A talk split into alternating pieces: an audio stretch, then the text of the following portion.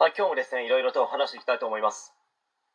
え今回はですね、技をいっぱい出せる指導者は強いですよという話に関して、まあ、ちょっと話していきたいと思います。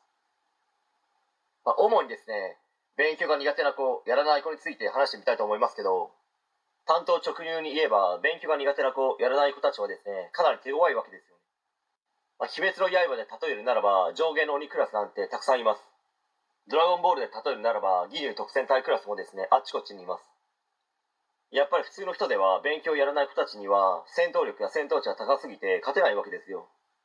でも勝つためにはどうすればいいのかと言いますと、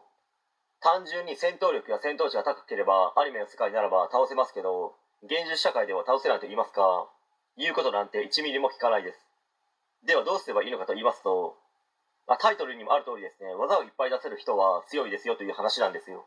まあ、その技というのは主に経験から得られた知識や人間力、まあ、柔軟な発想などになると思います。知識があるだけだとその知識をですね無理やり押し付けてしまったり自分本位の指導になってしまったりですねすると思うんですよ、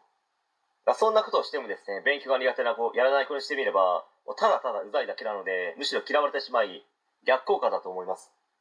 まあ、勉強が苦手な子やらない子はこいつ面白いなとかこいついろいろ知ってんだなとか、まあ、こいつなんか好きだなと思われなければ勉強が苦手な子やらない子の心はつかめないですし動かないと思います。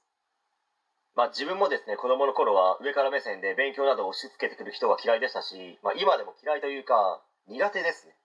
真面目一辺倒みたいな人もですねすごく苦手です。でも発想が柔軟だったり人としても柔軟な人はですね素直に面白いと思いますしその人の言ってることはしっかりと聞きますね。